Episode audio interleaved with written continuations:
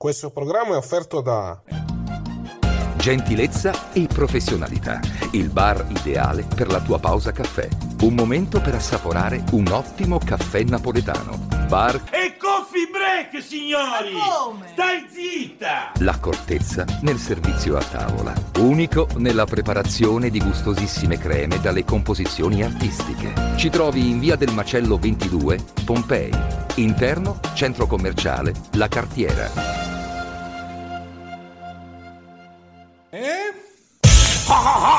Ridere! Bello, bello! WineLivery.com Vini, birre e drink a casa tua subito, consegna in 30 minuti alla temperatura ideale direttamente dal produttore, così risparmi. WineLivery.com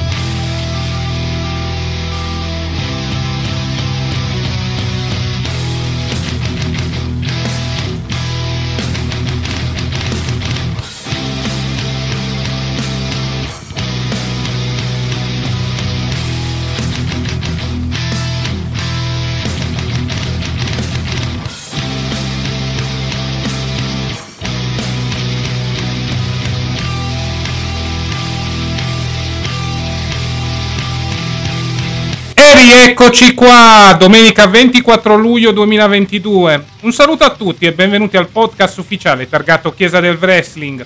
Io sono Cassa e con me, come sempre, c'è il buon Nick. Buonasera, buon weekend a tutti.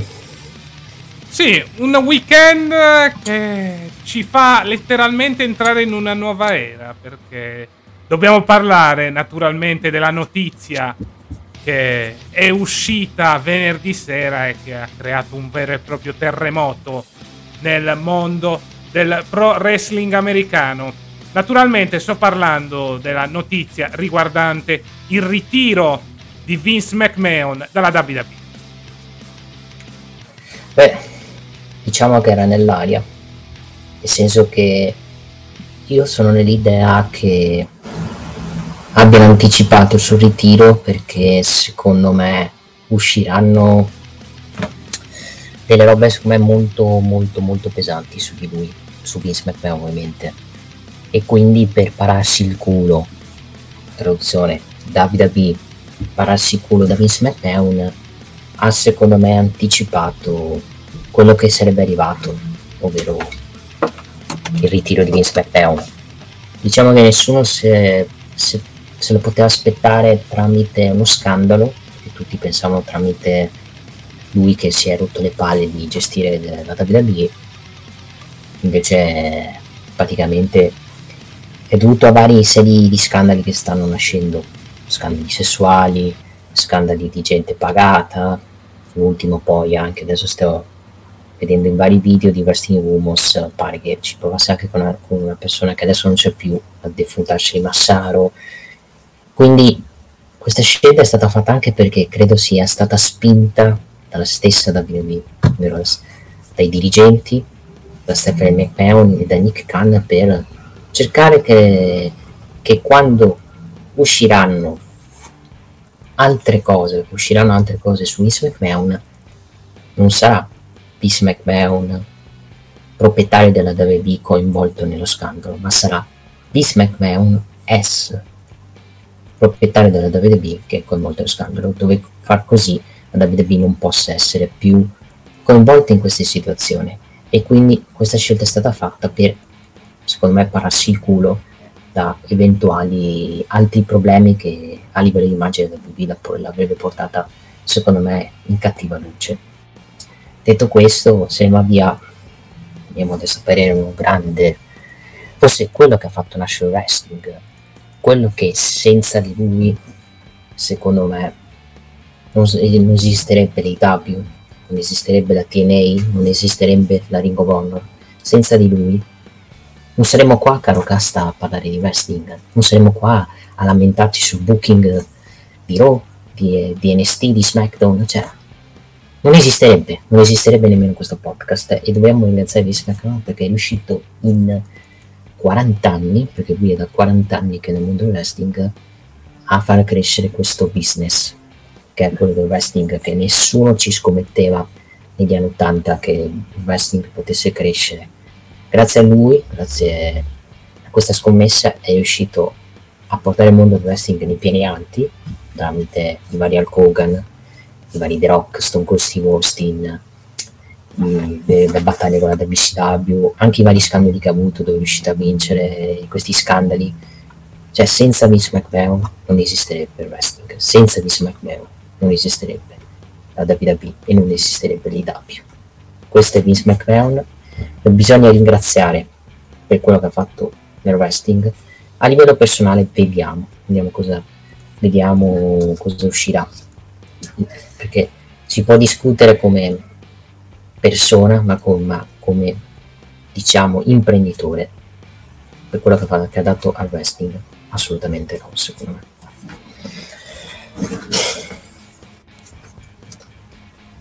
Esattamente, è incredibile la velocità con il quale sono uscite tutte queste notizie in quest'ultimo mese. Siamo partiti con l'indiscrezione del Wall Street Journal, siamo andati avanti con il passo indietro, il leggero passo indietro di Vince McMahon come CEO della compagnia e la consegna delle chiavi, tra virgolette, della federazione di Stanford a Stefani poi si è andati avanti per eh, un certo periodo con altre indiscrezioni sempre eh, arrivate dal Wall Street Journal fino ad arrivare alla notizia che è uscita questa settimana. Un'escalation incredibile che è durata praticamente un mese, segno che veramente qui la situazione, quantomeno per il Vince uomo, è, è grave. E quindi vediamo cosa uscirà nelle prossime settimane perché sicuramente dovrà uscire qualcosa perché eh, comunque questo ritiro deve avere un perché soprattutto deve avere una motivazione perché comunque arriva in un venerdì improvviso e addirittura arriva poche ore prima di SmackDown. Poi vabbè Alvarez e il suo compagno di merenda avevano addirittura ipotizzato Lesnar che se ne andava dall'arena. Invece Così non è successo. Se avete visto la puntata di SmackDown che andremo a trattare dopo.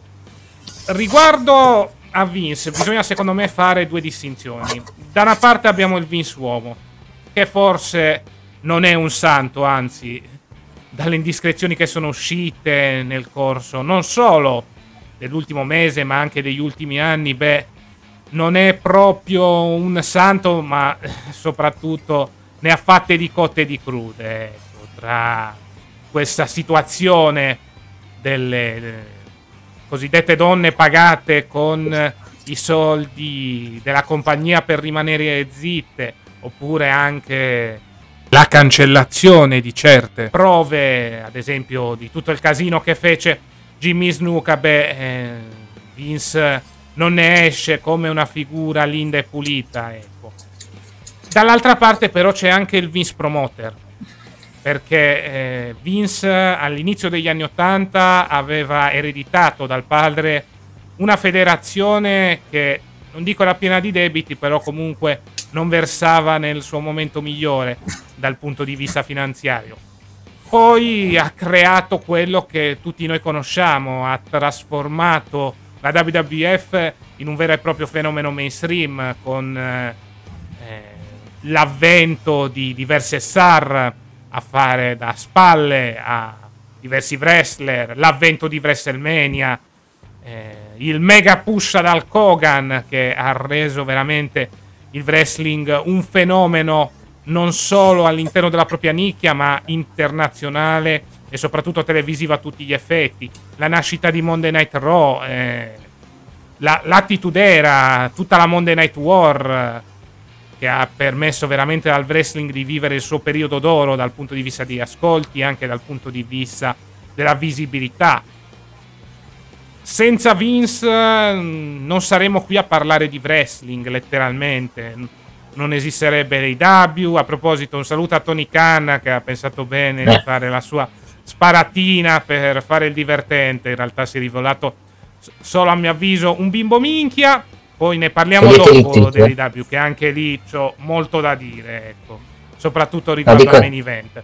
Però al di là di Scusa se, te, scusa, scusa se ti interrompo, dico solo Tony Khan togliete il Twitter e basta. Sì, perché, mh, per carità, mh, non sarò lì a, a- come si dice, a perseguitare Tony Khan per le frasi che ha detto, però veramente cioè, una risposta eh, da bimbo minchia, giusto per far vedere che, ehi, sapete, adesso sono io il CEO più longevo, giusto perché l'AW deve andare contro a prescindere con la WWE. E lì poi faccio anche un altro discorso quando andremo a parlare di Dynamite e Rampage. Per il resto, al di là di ciò, eh, senza Vince non sarebbe esistito il pro wrestling americano e sicuramente il pro wrestling non avrebbe avuto tutta quella visibilità che ha oggi, seppur in maniera minore rispetto al passato. Parliamo di un personaggio che veramente ha creato dal nulla una federazione a tutti gli effetti, perché comunque la WWF all'epoca di Vince McMahon Senior, come ho detto in precedenza, era una federazione che aveva molti problemi dal punto di vista finanziario e l'ha resa un fenomeno mainstream che ha permesso di riempire non solo arene ma soprattutto stadi.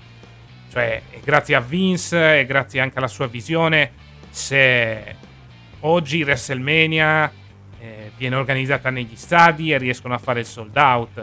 Segno che veramente c'è stato un grande lavoro da parte di McMahon e perché no anche eh, di tutta la gente che gli è stata intorno in tutti questi anni.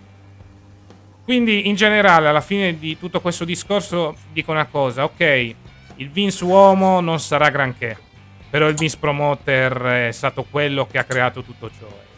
Su quello secondo me, so per dire una frase che farà discutere molti, però merita solo rispetto, perché comunque Sì. ha creato un- qualcosa dal niente e l'ha reso un fenomeno mainstream. Se oggi eh, molte persone in tutto il mondo seguono il wrestling è soprattutto grazie alla visione di Vince McMahon. Adesso la domanda che ci poniamo tutti, cosa succederà? Cosa succederà? Io mi sono fatto le domande, secondo me, per vedere il cosiddetto cambio di prodotto, non penso che già fra uno, tra una settimana o due vediamo il cambio di prodotto. No, Infatti, infatti io non mi aspetto stravolgimenti tipo ah, adesso iniziano a far vedere sangue, iniziamo a fare vedere le storyline della TDDera, no, semplicemente avremo forse un booking, forse ripeto, un booking più logico, nel senso non vedremo cambi dell'ultimo minuto come succedeva con Vince e forse vedremo gente che ha litigato con Vince che magari potrebbe tornare in WBC perché sto anche leggendo le notizie che gente che ha litigato con Vince magari è più propenso se cambierà ovviamente la dirigenza e mettono a capo Triple H a venire in WWE esempio più rampante può essere Sasha Banks e anche Darby Allin che pare che è in scadenza con l'AW Sì, esattamente. Potrebbe essere quest'ultimo, secondo wrestler, a fare il passaggio inverso dopo quanto realizzato da Cody Rhodes nella scorsa WrestleMania. Mm, tu hai citato dei cambiamenti al prodotto, ecco. mm, Non aspettiamoci cambiamenti sul breve termine, anche perché comunque eh, manca praticamente una settimana a SummerSlam, quindi tutto rimarrà normale. Non aspettiamoci cambiamenti anche per quanto riguarda Clash at the Castle. Aspettiamoci casomai delle novità, ecco, eh, dal periodo delle season premiere draft in poi. Ecco, ci potrebbero essere dei cambiamenti, ecco, ci potrebbero essere delle innovazioni molto interessanti. Quindi aspettiamoci quel periodo per il cambiamento. Adesso ci saranno dei piccoli aggiustamenti, ecco, basti pensare ieri sera molti hanno ipotizzato che ci sia stato un cambiamento a tutti gli effetti nell'entrata degli Street Profits, ad esempio, che erano da tempo che non entravano tra il pubblico e quindi quello può essere un leggero cambiamento della situazione. Oppure, ad esempio, il New Day che al tavolo di commento di SmackDown ha citato addirittura la Ring of Honor e la New Japan, quindi anche lì si notano dei piccoli cambiamenti, ma il cambiamento vero e proprio secondo me partirà da settembre in poi, perché comunque dal punto di vista anche dei contratti televisivi eh, settembre è sempre il mese dove iniziano le nuove serie, dove iniziano le nuove stagioni, quindi ci sono tutte le novità. Quindi credo da settembre, ottobre in poi vedremo già dei cambiamenti importanti. Per il momento ci saranno dei piccoli aggiustamenti. Ecco, un'altra cosa. Mm. Ok che molto probabilmente sarà Triple H al capo del creative team. Potrebbe essere lui, potrebbe essere Nick Khan, potrebbe essere Stephanie. Sarà un mix e d'occhio anche Shawn Michaels. Cose. Cosa? Tenendo d'occhio anche Shawn Michaels che sta facendo un prodotto stile main roster che potrebbe essere promosso esatto. in main roster e mandare Triple H NXT, puoi anche fare inverso. Esattamente, ecco, non aspettatevi lo stesso prodotto di NXT eh, ai tempi del Black non and Gold, farlo. perché comunque, per carità, ok, proponi quel prodotto, con tutto il rispetto, non è che ha fatto sì grandi ascolti, è stato battuto nella guerra del mercoledì sera, vabbè, lì anche perché comunque andava contro lo show principale dell'AW, comunque c'era molto più star power. Però anche al martedì sera non è che avesse fatto sì ascolti. Quindi aspettiamoci un mix tra il prodotto del Meros che abbiamo visto oggi e il prodotto comunque di NXT, ecco. Quindi ad esempio potrebbero essere fermati i cambi di nome, ecco si diceva. Quindi non aspettiamoci il black and gold, ma aspettiamoci un ibrido. E soprattutto si spera, e questa è la speranza di tutti noi tifosi del pro wrestling, quindi non fanboy WWE o fanboy EW, speriamo che ci sia un booking quantomeno più sensato e soprattutto non tanto più sensato quanto più costante perché comunque a WrestleMania avevano fatto bene poi hanno perso tutto il momentum con gli show successivi quindi credo che eh, quello che il pubblico vuole sia quantomeno un booking lineare non tanto solo durante il periodo di WrestleMania quantomeno per tutta l'annata. Eh, un'altra cosa che, posso, che possiamo anche ragionare su questo cambiamento, quantomeno, adesso non voglio tirare una cuffata, magari ci saranno meno licenziamenti, visto che il palo il backstage non apprezzava molto Kevin Dunn e Bruce Pritchard e John Laurinatis e secondo me con questo cambio di politica, soprattutto con l'arrivo di nuovi dirigenti, penso che ci sarà più entusiasmo, secondo me, da parte dei lottatori e meno preoccupazioni. Perché prima con Gio Laurinatis comunque se, se, non eri simpatico al buon capo venivi licenziato, per esempio. Esatto. Gente come Dakota Kai, vedi sempre anche Mass Dupri che però non è stato licenziato, pare che l'abbiano già abortito la sua gimmick perché a Vince non piaceva. Sì, è forse è stato uno degli ultimi ordini di Vince, ovvero sì.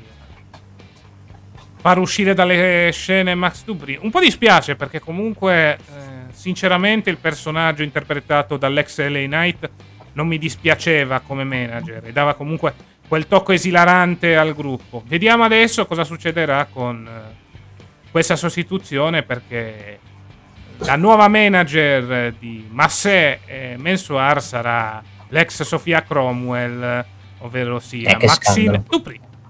Che scandalo, tolgono tutti i manager vagoni, che scandalo. Vabbè, c'è ancora e... Robertson nel campo. Lo fanno uscire lo... dall'immondizia.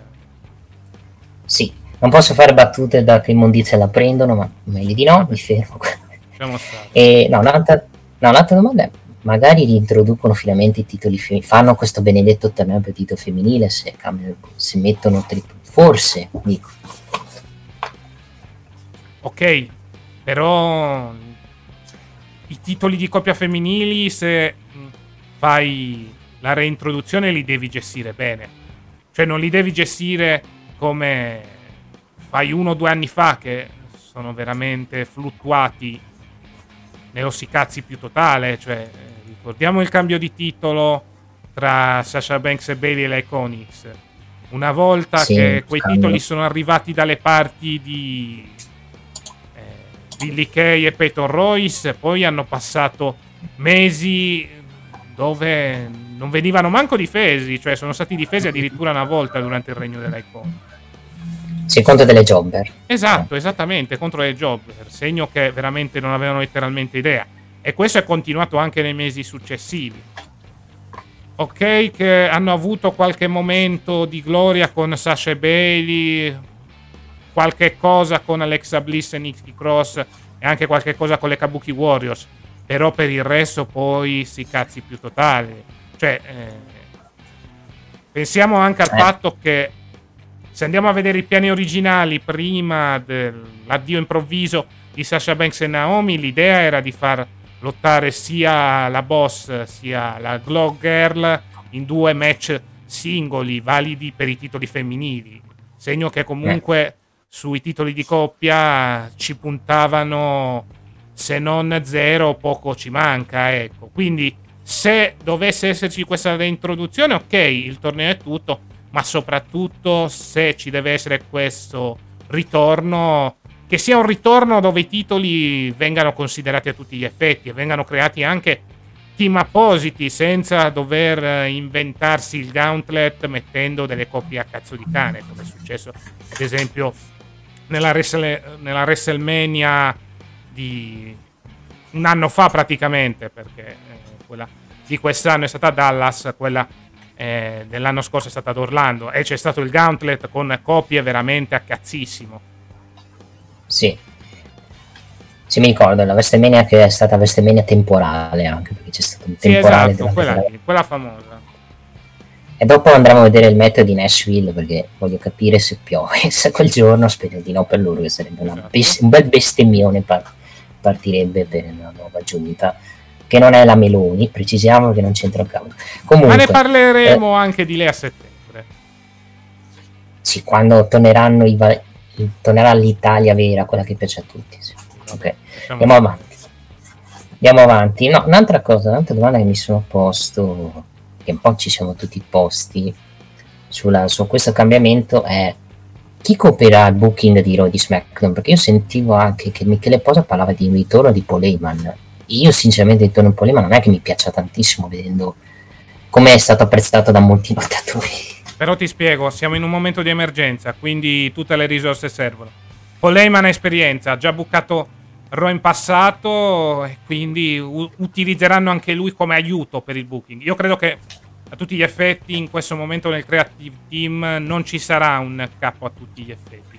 Ci saranno varie opinioni e si cercherà di trovare un equilibrio. Ecco, abbiamo Stephanie, abbiamo Triple H, abbiamo nel caso Nick Khan, che vabbè non è un booker a tutti gli effetti, si occupa più eh, dal punto di vista del business, però potrebbe dire la sua. Eh, abbiamo Paul Heyman, abbiamo purtroppo anche Pritchard, che credo rimarrà ancora al timone per un bel po' di tempo. Si cercherà un lo so. equilibrio tra tutte queste situazioni. ecco. Non credo ci sarà un capo supremo. Il capo supremo naturalmente sarà Stephanie, perché comunque sarà quella che deciderà assieme a Nick Khan il destino di tutta la federazione. Però credo che darà eh, molta apertura sia a suo marito sia ad altre voci, ecco, che hanno un minimo di esperienza dal punto di vista del lavoro nel booking. Guarda, sulla questione Pritchard io non do tanto per scontato che rimanga, perché è un amico di Vince, potrebbe anche lui andarsene, secondo me. Sì, sicuramente, però credo che per i primi mesi proveranno a utilizzare anche lui come risorsa. Credo che quello che se ne andrà subito, a mio avviso, sarà Kevin Dunn. E sarà un Beh, bene, quello specialmente sì. per le inquadrature di SmackDown.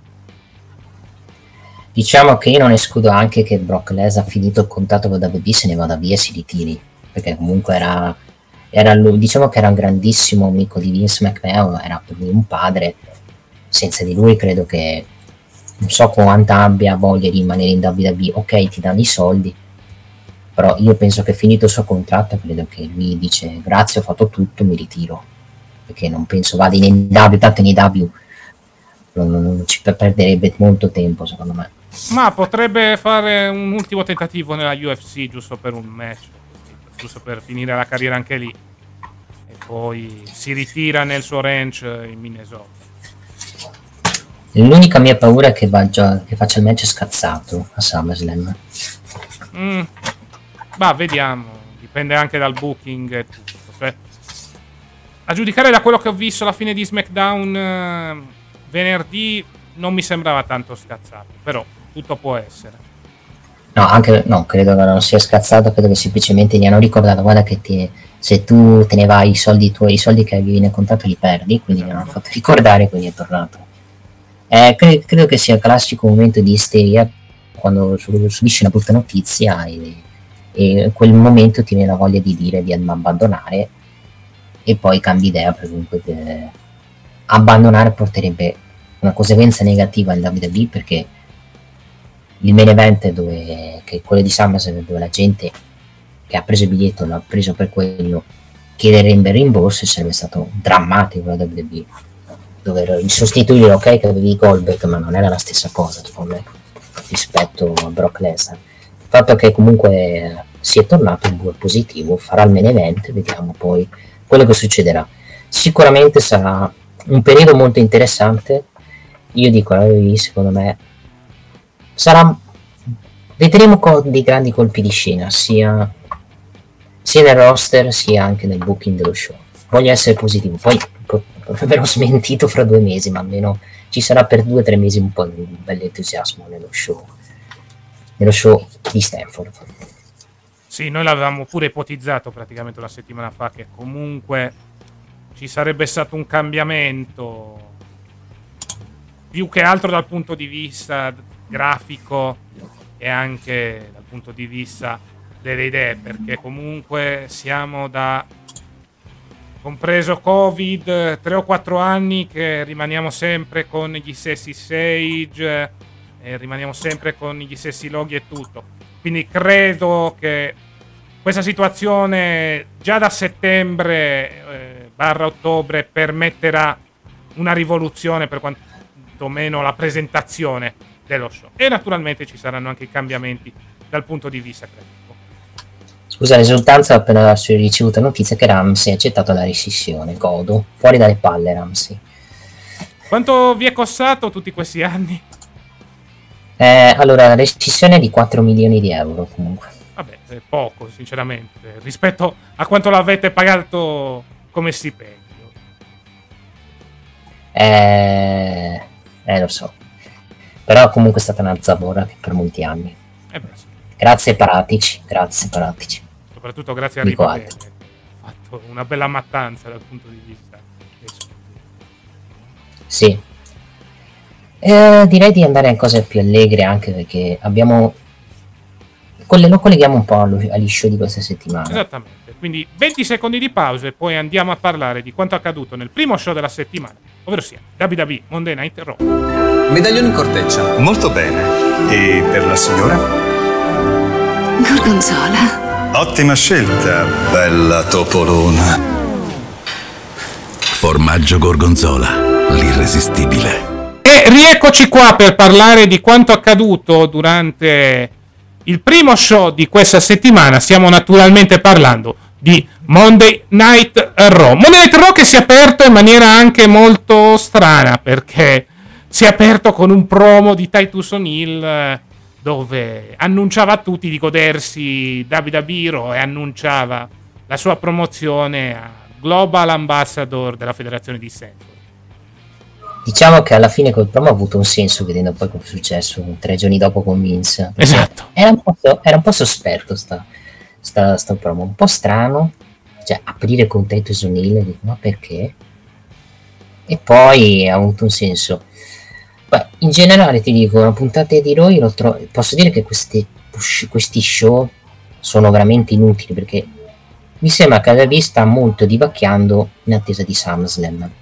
Lo Sì. vedi chiaramente, lo vedi chiaramente anche dalla costruzione degli show, cioè dimmi te una faida che hanno costruito bene, io ne vedo due di faide costruite bene, che rendi di conto è quella tra Logan Paul e The Miz e quella e quella anche per il titolo femminile di Rossi, dobbiamo dire, perché non mi sta difficile la costruzione di Bianca contro Becky parte 3 perché comunque sì, in PPV si sono affrontate tre volte che ha senso perché quantomeno ci siamo tolti la zavolla. A Carmela Carmela torna a fare le fotos con suo marito mentre Bianca Becky dice? Se ne torna a fare un bel match con Bianca Belair che po- penso possa anche essere il match della serata perché insieme credo anche al main event comunque.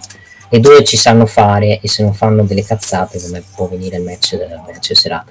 Poi andando, su, andando in generale sullo show abbiamo avuto una buona prima ora, poi abbiamo avuto due ore veramente da, da, da house show, perché comunque hai avuto un match decente da Bianca Belair e Carmela, con la vittoria netta di Bianca Belair. Mi sembrava lo stesso booking anche di Money the Bank, se ti sei accorto, perché Bianca Belair ha vinto così, debotto, con la mossa finale, e con la TKO e poi è arrivata Becky Lynch a, a guardare la cintura. Sì, sicuramente un bene comunque. Almeno ci siamo liberati di Carmella e abbiamo un match che può finire la faida una volta per tutte tra Bianca e Becky e così puoi anche far partire nel caso la redemption di Big Time Bass.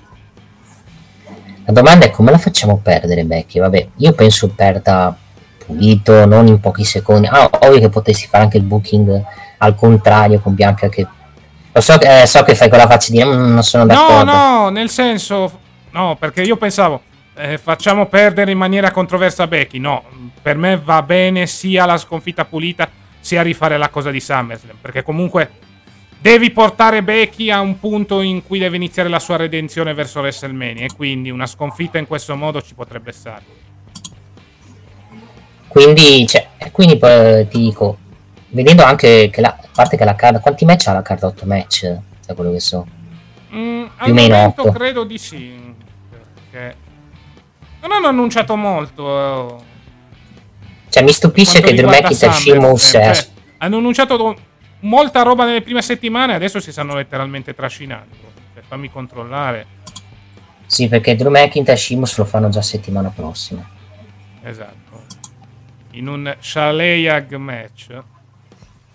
È uno street fight con stipulazioni irlandesi. Comunque hai beccato Nick, bravo, 8 match. Di 8 match 4 sono di Raw e 4 di SmackDown se non mi sbaglio. Perché, vabbè, il titolo Undisputed di coppia sia Raw che SmackDown, dobbiamo dire, anche quello universale. Undisputed Universal Champion. Perché di SmackDown l'unico match, gli unici due match che sono esclusivi di SmackDown sono quello eh, femminile e quello tra Pat McAfee e Corbin. Il resto sono tutti di Raw. Sì. Se vogliamo dire. Se contiamo vabbè, e... Roman Reigns contro Brock Lesnar, che è un match di SmackDown. Pat McAfee contro Epic Corbin, un match di SmackDown. Bobby Lashley contro Theory, match di Raw.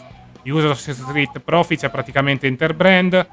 Liv Morgan mm-hmm. contro Ronda Rousey, match di SmackDown. Match di Raw, eh, Riddle contro Rollins. E la card rispetto agli eventi precedenti è abbastanza equilibrata. Cioè abbiamo sia match tratti da Raw che match tratti da SmackDown. Sì, ovviamente sì, c'è. Poi se vogliamo la card, non è una card brutta, è il problema che abbiamo detto anche nei vari podcast, è che è la costruzione. È povera la costruzione. Sì. Cioè se, se, il match più interessante è Logan Paul contro The Miz e Pat McAfee contro Corbin, e eh, c'è un bel, bel problema, perché il problema del costruzione main event è che non, saranno, non hanno avuto mai in faccia a faccia Reigns Lesnar. Questo, cioè, a parte il, la roba del, del, del post match con Riddle, non si sono mai affrontati in faccia, non hanno molto mai in face off. Perché Reigns si presentava a SmackDown, Lesnar si presentava a Raw e parlava bla bla bla, poi Roman Reigns andava a SmackDown bla bla bla. Cioè, uno come può dire grande costruzione se poi praticamente due non sono mai andati faccia a faccia, hai dato più risalto Theory, che ok ci sta, però trattandolo come un buffone perché ovviamente li sta prendendo sempre il povero Theory e non vince match neanche sporco senza neanche volerlo perché quante squalifiche ha beccato Theory in questa settimana? Cioè, siamo un record, sia Raw che SmackDown due squalifiche. Cioè. Esatto. Sicuramente non gli stanno costruendo la credibilità necessaria per incassare già Summer. Quindi, secondo me, farlo incassare già durante last man standing mi sembra abbastanza un suicidio dal punto di vista Mark. Quindi vediamo. Tra l'altro Theory ha perso pure la storyline del cocco di Vince perché col ritiro. A meno Beh, che poi... non lo definiscono come cocco della dirigenza e lì ci potrebbe stare una eh. serie di favoritismi. Per il momento Theory rischia di essere un character un po' incoerente sul breve termine dal punto di vista della gimmick. Cioè, l'unica cosa che poi nella sua gimmick credo che l'unico cambiamento che già vedo preoccupazioni, no, adesso lo depushano perché era No, amico no, di me. no. No, ma che a chi ci crede? Sì. Semplicemente non citeranno più Vince McMahon, diranno è il cocco della dirigenza. Esatto. Basta. Che sarebbe la cosa più ovvia per continuare la gimmick. Poi, poi io dico, il resto della costruzione.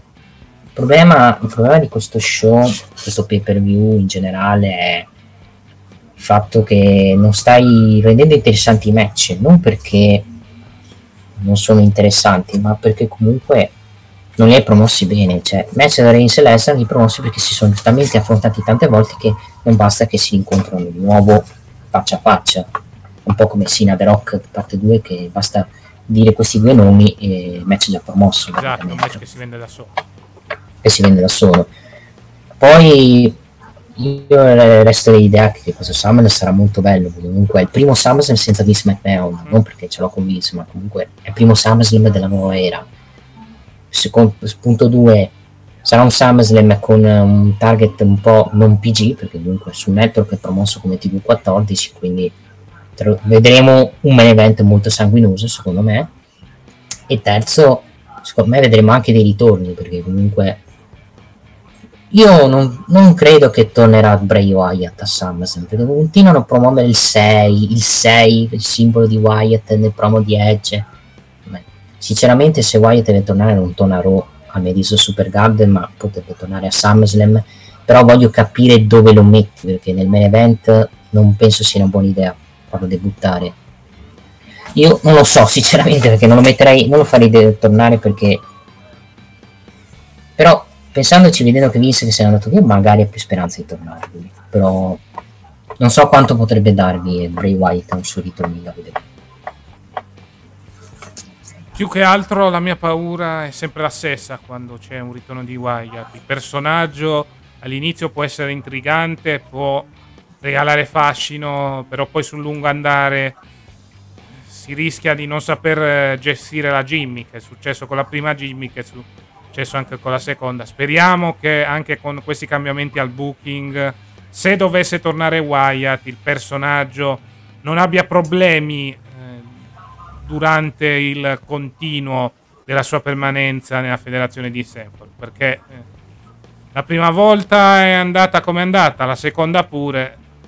Adesso speriamo che la terza, con questa nuova dirigenza, non eh, abbia problemi, specialmente sul lungo termine. Ecco, perché il vero problema delle gimmick di Wyatt, sempre naturalmente, ripetiamo, se dovesse ritornare Wyatt, perché non è così sicuro il ritorno dell'ex Husky Harris. Se dovesse tornare lui, ecco, si spera in una costruzione più longeva e soprattutto una permanenza di gimmick più lunga rispetto a quelle del passato. quello che posso dire è che quello che vedo molto più probabile come ritorno è quello di Bailey la domanda è Bailey dove lo mettiamo perché a SmackDown penso non pe- perché se deve tornare o attacca Lee Morgan deve toccare Ronda Rousey andrebbe over Bailey non sarebbe una bella a idea SmackDown molto probabilmente torna Charlie. Sì, no, io penso più l'idea che vedendo il segmento di venerdì penso che Ronda giri dopo il match perché perde e si incazza la mina di botte. Possono anche Ma- fare così. Perché se lì Morgan perde pulito, credo che la seppellisci. Sì. Cioè, dipende come perde. Se perde giocandosi a pari, puoi anche salvarti in corner. Però, io ripeto, i regni brevi, quando fai i regni bene, vuol dire che non è che c'ha, c'hanno grandi in te. Il fatto che hanno messo la targhetta sulla cintura, il fatto che comunque ti promuovono meglio rispetto a lì che sei, cioè sei over col pubblico. E Ronda Rousey quando è andato, è stata introdotta è stata fischiata dal pubblico dovrebbero portarti comunque a scegliere di mantenere la cintura e girare io Ronda Rousey perché Ronda rende meglio da heel secondo me. E dargli la cintura credo lasciando la face sarebbe un errore grossolano secondo me quindi Beni la- Alan dice che Beni sarebbe meglio mandarla a SmackDown perché SmackDown ha bisogno del roster secondo me se Rhea Ripley non torna da infortunio Beni la rimettono a Raw e chi- chiude questa faida con Bianca che non è mai finita Anche se dovesse tornare Ria a questo punto, metterei Bailey a Raw. Ha una storia con Bianca e può inserirla all'interno del, regno della, dell'IST. Eh. In quanto comunque l'ultima volta che abbiamo visto Bailey tutti gli effetti sui schermi WWE è stato quando ha annunciato il suo infortunio a causa di Bianca Belair. Quindi c'è già la storia pronta, ecco. Quindi credo che la situazione migliore per la ex Hager sarebbe quella di eh, passare a Raw per, tra virgolette, continuare quello che aveva lasciato con la faida con Bianca Belair. Sì. Perché anche, come ho detto prima, SmackDown c'è Charlotte eh, che potrebbe rientrare tra poche settimane. Il turno di Ronda mi sembra sacrosanto anche alla luce di questo stint da face che è stato veramente fallimentare a tutti gli effetti. Vuoi sì. per colpe di posizione della card, vedi WrestleMania, vuoi anche per colpe sue, perché comunque dal punto di vista del carisma non ha mai brillato in quella eh, della WWE, vuoi anche per problematiche legate al fatto che veramente la divisione femminile di SmackDown ha bisogno di gente alla svelta. Hanno portato Liv Morgan, adesso cercheranno di richiamare Charlotte, perché se no il resto della divisione femminile di SmackDown, signori, è Lacey Evans che fa i promo contro il pubblico e va in faida contro Alia, eh. Sì, abbiamo visto poi, vabbè, ne parliamo dopo di Lacey Evans. Eh, un'altra cosa, abbiamo scongelato il turno di Dominic oppure settimana prossima con l'anniversario succede qualcosa, visto che c'è un match di coppia? Cioè, io sono più l'idea che torna Edge e salva Rey Mysterio e fanno il tag team a SummerSlam. Può essere un'ipotesi, però... Cioè, bisogna vedere se hanno voglia di fare l'evento shock per l'anniversario. Sicuramente succederà qualcosa. Però ti dico, le opzioni possono essere sia il ritorno di Edge che ci sarebbe con Re Mysterio, d'altronde i due hanno fatto tag in passato e sono molto amici. Andrebbe bene però anche il turn di Dominic. Quindi vediamo, sicuramente succederà qualcosa lunedì per l'anniversario di Re Mysterio. Che sia il ritorno di Edge o il turn da parte di suo figlio. Sì, anche perché cavolo, hai promosso tan- talmente beh, hai promosso come un show speciale quello di Melissa Supercante che devi fare un colpo, colpo di scena, a parte. Edge che torna. E secondo fare me un, match... un po' rosica di essersi ritirato prima di eh, oh, lì sei stato costretto per, le, per vicissitudini soprattutto politiche. Quello che posso dirti io non so se Edge tornerà veramente come rete da superstar perché quando fai queste vignette fallo tornare a rete, super, rete da superstar dopo aver fatto queste vignette sta, mi fa storcere un po' il naso secondo me. Cioè o torna con una gimmick nuova o semplicemente c'è un peso per il culo per un mese. Bah vediamo. Stanno continuando con questi video. Io ti dico per me l'opzione più probabile rimane sempre però alla luce anche di quanto abbiamo visto sui social, non escludo il ritorno di Wilder. Sì, io me lo giocherei in view, non a Rock, tutto rispetto, meglio Super Gallo. Però poi possono fare tutto quello che vogliono, comunque è una sua speciale il meglio Super Gallo che vedrà anche il ritorno di Reigns che combatterà pure. Vale, un six man team match. Per... Ah, il nostro... Quindi Reigns combatte, Miracolo, combatte anche negli show, Miracolo. Vabbè, ci sa tanto non è che sta combattendo così tanto, eh, anzi, sta facendo letteralmente vacanza in quest'ultimo periodo. Sì, vedendo anche che adesso non c'è più Vince in mezzo, adesso voglio vedere come lo bucheranno Roman. Vabbè, non è difficile bucarlo comunque, è già un prodotto fa- pronto e fatto. Esatto. Poi, eh, vediamo un po' cosa è successo, vabbè. Perché poi per il resto... Mh, mm, non è successo così tanto. Cioè, in teoria abbiamo anche Homos MVP, tra virgolette, nella lotta per i titoli di coppia. Perché comunque stanno continuando a fare match con gli Street Profits a Raw, quindi potrebbero entrare nella storia naturalmente dopo SummerSlam. E continua MVP a essere un imbecille perché si è fatto beccare come un imbecille a, a, a distrarre chi era? Dawkins per, farlo, per far squalificare Homos, proprio un genio questo qui. Cioè. Ford non si è mai fatto, non si è fatto beccare MVP, però tocca, ecco, squalifica. Eh, anche il genio di Cooking che abbiamo visto nel match. Il match è stato tremendo, il match di Homos, anche se è durato un minuto. Continuiamo a puntare su lui. Cioè, va bene, ok. Prossimi sfidanti Ari. Io ho veramente terrore che questi sono i prossimi sfidanti di Steve Profit se vincono sabato. L'impressione è quella a giudicare da quello che stiamo vedendo in quel di Raw. Stanno continuando due faide parallele gli Street Profits. Stanno continuando la faida con gli Usos, ma Raw sfidano anche Homos MVP. Segno che potrebbero essere loro i prossimi avversari. Se naturalmente, eh, ripetiamo, gli Street Profits dovessero vincere i titoli. E a proposito di cambi di titoli, basta. Titolo 24-7 basta. Mi avete rotto il cazzo, no? Posso dire? Fino a quando il network richiede questi segmenti, continueranno. Che fondamentalmente è il network che aveva richiesto il titolo 24-7. Sarebbe un titolo da ritirare secoli fa, quando erano finite le storyline con Drake Maverick e Artruth. Invece andiamo avanti. Sì, con eh, povera Alessa Bliss che è passata dal titolo femminile al titolo 24-7. Cioè, povera Krista, cioè, veramente non c'è un piani per lei. Almeno le fanno fare qualcosa. Sembra brutto a dirsi, però è così. Cioè, io penso che il- la- l'addio di Sasha Banks e Naomi ha portato anche danni anche ad Alessa Bliss, perché secondo me c'era il piano di fare qualcosa per i titoli di coppia anche per lei, perché è l'unica cosa che poteva fare. Adesso non c'è più, ci sono questi tipi di coppie femminili, cioè Alessa Bliss naviga a, far coppie con Asuka però per non beccare niente. Cioè, lasciamo perdere Cisne che è stato durato un minuto, ma sicuramente sono senso match che puoi skippare tranquillamente e a pagare le conseguenze sono lei e anche Budrop e Nick e Sage che veramente sono là ok compaiono ma perdono sempre non vincono mai Esatto. Sono d'accordo con te, però.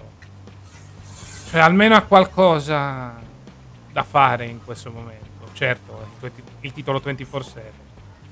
Il problema è anche questo ritiro dei titoli. Per carità, adesso abbiamo criticato in lungo e in largo la situazione, però comunque avere un titolo in più serviva a impegnare tutta l'altra gente. Adesso ti ritrovi con Alexa Bliss addirittura retrocessa al titolo 24-7, segno che... Per quanto riguarda i titoli femminili, continueranno sui singoli e le altre verranno lasciate in mezzo al nulla più totale, a meno di impegni, come abbiamo detto in precedenza, riguardanti il titolo 24-7. Non so cosa dirti, sinceramente. Vediamo se No. torneranno i titoli di coppia e soprattutto se daranno una mano, specialmente a lottatrici che rischiano di trovarsi nel nulla più totale. sì anche perché io dico io ripeto il titolo 24-7 se devi bucarlo sempre uguale con la campionessa che inizia il match perde il titolo poi lo vince quell'altro poi lo vince quell'altro poi lo rivince la campionessa io io sinceramente dopo alla prima, alla seconda, alla terza, alla quarta, alla quinta, alla decima, alla ventesima mi rompo i coglioni Esatto. semplicemente e quindi schippo i segmenti Esattamente, sono d'accordo con te. Sinceramente il 24-7, come ho detto prima, ha sufato anche perché ormai hanno consumato tutte le storyline eh, possibili per questo titolo. Credo sia arrivata l'ora di inventarsi un finale trash tipo quel titolo che viene buttato in un trita oggetti o qualcosa del genere. Mm. Poi, eh, vabbè, sto controllando un po' la puntata. Abbiamo già parlato di Bianca Belair contro Carmella. A SummerSlam avremo il rematch di WrestleMania, anche se è il terzo capitolo tra Bianca Belair e Becky Lynch. sì abbiamo match stop quantomeno non abbiamo, abbiamo scappato il triple threat Ecco, possiamo parlare del KO Show, il ritorno di Kevin Owens, ospite Riddle, Riddle che però poi viene attaccato da Seth Rollins. Naturalmente si cerca di costruire l'incontro in vista di SummerSlam. qua vabbè qua non so se ti sei accorta hanno, mi sa che hanno un pochetto abortito la storyline di, Ezekiel. Ed è un peccato perché comunque avevano ancora un minimo di margine per poter continuare, invece... Cioè l'impressione, anche a giudicare dal promo, è che al momento Owens sia né buono né cattivo, sia più che altro sull'onda del Twinner. Vediamo un po' come si evolverà la situazione nelle prossime settimane, però l'impressione a mio avviso, vedendo il promo che ha realizzato con Riddle, è quella.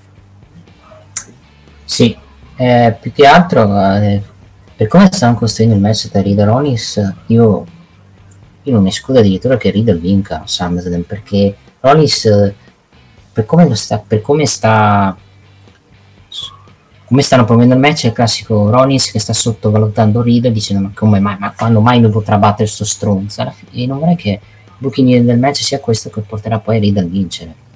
Perché comunque sono due avversari che devono vincere perché Riddle comunque non vince in PPV da un bel pezzo stessa cosa Rollins. Il problema è che ti trovi in un cul-de-sac e devi far vincere per forza uno dei due. Io sono l'idea che vincerà Riddle il match perché Rollins eh, ok, non lo danneggi, però prima o poi il match lo vince in pay view perché stiamo andando a record di sconfitte in view qua, ragazzi. Esatto. Certo che comunque Rollins meriterebbe quantomeno una vittoria perché specialmente nei match importanti perché se no se andiamo a vedere le statistiche l'ex architetto dello Shield nei match importanti, specialmente nell'ultimo anno, beh, ne ha vinti uno o due. Cioè, l'unico che mi viene in mente è quello contro Edge a SmackDown, poi per il resto solo sconfitte. E sinceramente, ok che il personaggio non ne risente, però sì. una vittoria ogni di... tanto non sarebbe. Anche per avere un personaggio pronto da poter portare anche come avversario di transizione per il titolo mondiale, ad esempio. Sì, cioè l'unica, l'ultima vittoria di Ronis che non è per schieramento con Reigns la Royal Rumble per squalifica. Esatto. Poi ha sempre perso praticamente. Vabbè, lì non ha preso pin lui, però sono stati match più uomini, certo, tipo la Chamber, tipo Money in the Bank. Puoi anche giustificare la cosa. Però diciamo che Ronis eh, dovrebbero iniziare a fare vincere qualche match, non è che pretendo che deve vincere, iniziare a vincere e non perdere mai, però una vittoria anche per tenertelo caldo, non perdertelo. Esatto, oramai siamo mesi che affermiamo eh, Jimmy non è risente, ma il personaggio non è risente, però continua a perdere, quello è il problema. Eh, potremmo dire la stessa cosa di Becky, però Becky è giustificata dal, dal booking del suo personaggio. Quindi... Esatto ci sta col booking che stanno costruendo in vista di WrestleMania. Dobbiamo arrivare lì col personaggio di Big Time Back. E eh, voglio anche capire come cercheranno di farla arrivare con Ronda campionessa. Perché se hanno l'idea di tenere Ronda Face e lasciare Becky Hill, credo sia un, un grossissimo errore. No, anche perché rischi l'effetto contrario da parte dei fan.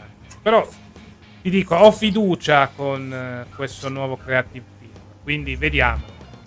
Sicuramente la soluzione migliore sarebbe Ronda Hill, visto anche questo stint fallimentare, Becky che piano piano continua la sua strada verso la redenzione e soprattutto verso il ritorno a tutti gli effetti di Defender. Posso dirti che i match tra Rollins e Zico non sono brutti, però il problema è che ne ho visti troppi e direi anche basta, sinceramente. Sono perfettamente d'accordo con te. Diciamo che Ezekiel a livello lottato parla di Elias è un pochetto migliorato, nel senso non fa così schifo come era due o tre anni fa, però non è un fenomeno. Diciamo che se gli deve essere giusto fa la sua porca figura. Esatto. Sì, perché comunque li fanno da settimane, settimane, settimane, settimane. L'abbiamo già visto già in 4-5 Raw questo incontro, credo. Se è arrivato il momento di dire sì. Poi, vabbè... Ah, vabbè, sì. Cosa avevamo detto di Virman? Grande prospetto, hanno un grande futuro, dove è finito. Adesso rimorchia pure la giornalista. Complimenti. Esatto. È diventato il nuovo Punjabi Playboy. Anche se a giudicare anche dai suoi compagni indiani in quel rispettivamente di NXT e SmackDown, la gimmick del playboy indiano sembra essere molto richiesta. Bene. Adesso, eh, vedendo anche che hanno cambiato la team di Jinder Mahal, siamo messi anche benissimo. Va bene. Preparatevi a vedere che fa la, cos'è la V-Monkey Scam. Preparatevi ragazzi, madonna. L'impressione è quella. A meno che non vai a recuperare la storyline di Viscera con Lilian Garcia. Ah, madonna, no, speriamo di no, quella ha fatto cagare, però per, per quanto fu, fece ridere. Poi vabbè, abbiamo avuto Theory contro AJ Styles, vittoria per conteggio fuori da parte di AJ Styles. Possiamo dire che Theory, possiamo dire che Ziggler è uno stronzo, è più il di Theory vedendo come si sta comportando, fa comportamenti da il per far perdere il. Cioè. Fate vincere un match a Theory che vince sempre, no? si fa squalificare, perde sporco. Anche, anche una vittoria sporco mi va bene. Theory per come sta provendo, cioè l'unico ma- l'ultimo match che ha vinto io non me lo ricordo. Cioè, cioè forse con Finn Balor quando ha vinto gli Stati Uniti o con Mustafa Ali, cioè, ricordo. Vedo con Mustafa lì. Sì. Cioè, se poi devi diventare campione del mondo, devi comunque fargli, dargli qualche minestra, qualche vittoria, perché se non vince mai è un problema. Esatto. Poi vabbè, del Six Man, Six Woman, eh, vabbè, abbiamo parlato. Niente di che. Passiamo direttamente al main event, ovvero sia Miz TV con ospite speciale Logan Paul. Basta citare le palle di The Miz, mi avete rotto il cazzo. Oh, volete, ah, perché c'è, bastata citare le palle di The Miz per dire ok, ti, ci sfidiamo a SummerSlam. Cioè, hanno fatto pure la maglietta che Esatto, che le, le palle di The Miz sono grosse. Infatti, ce la vedo la gente che va in giro con scritto le mie palle sono grosse. Vabbè, diciamo che in certi luoghi tipo Lugano magari molte persone, no ok, molte donne apprezzerebbero questa che Ma- diciamo verrebbero più facilmente da te, invece se vai a Napoli, in zone che ti minano, se vai diciamo che per poi dire io certe ore lunedì che Logan Paul col suo Miz TV, la sua versione Miz TV venga fischiato che gi- già boh, cos'erano, non so dove erano però non ha beccato grandi fischioni però se fai un show condotto da lui non so quanto potrebbe andare bene. Ma per questo esistono i cori registrati. eh hai ragione c'è ragione assolutamente. Quindi lo vedremo tifato a prescindere.